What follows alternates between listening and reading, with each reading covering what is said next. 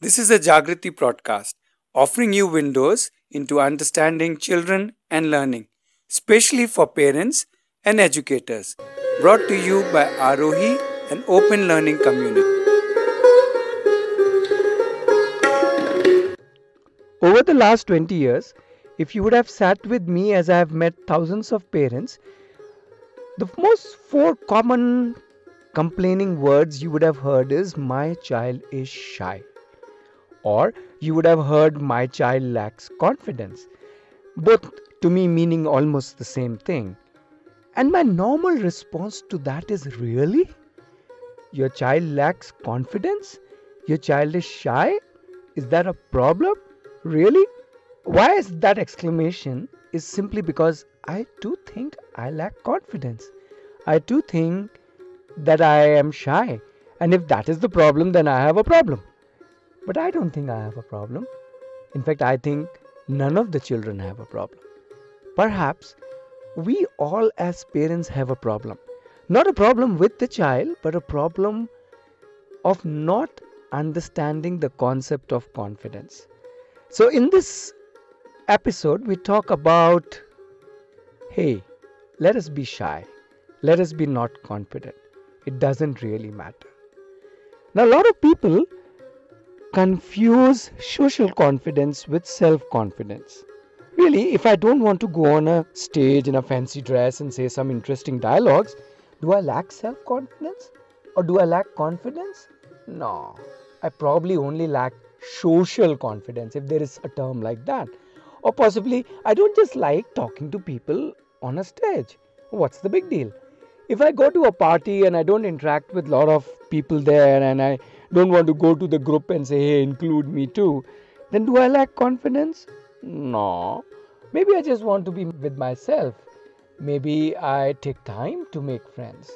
Maybe uh, making more friends is not my priority. Maybe I want it, but I am scared and it's alright to be scared. Somewhere we've got all of these little thoughts that could be in my mind because of which I may may not be interacting or socializing with others mixed up with the word confidence. To me it doesn't have anything to do with confidence. It is just all right for me to be me. And let us also kind of separate that self confidence is one thing Social skills, or if you want to call it social confidence, is another thing. And I can have social skills and yet not be very self confident. And I can be very self confident about myself and not have social skills. And finally, I may not even have confidence and it doesn't matter. What really matters is that I enjoy what I do and what my choices are, and I live my choices.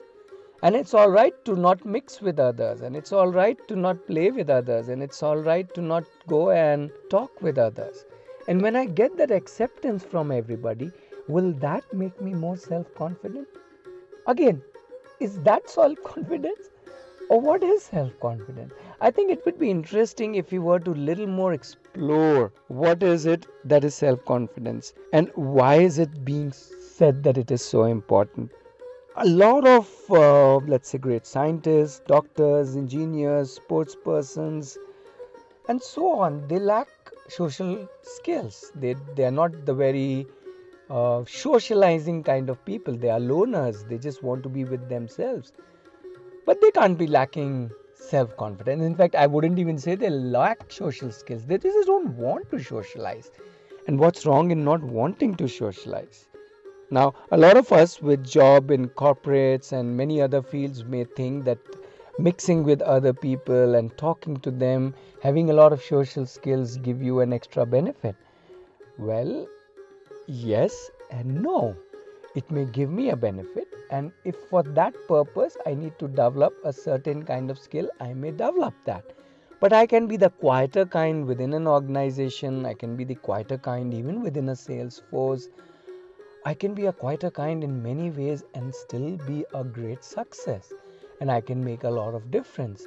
Why do I have to be the most sought after, you know, person in a group or to be the mingler in the group to be able to be happy in my life.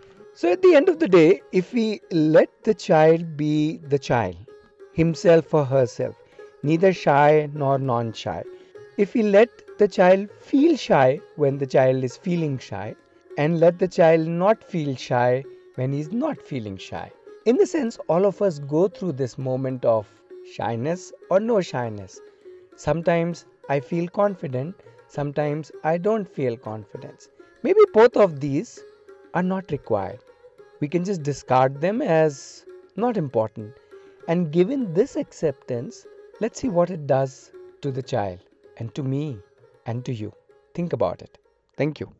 You can listen to more Jagriti podcasts or you can join Jagriti as an online untraining program which is meant for parents and teachers where we explore intensely and interactively lots of perspectives into children and learning.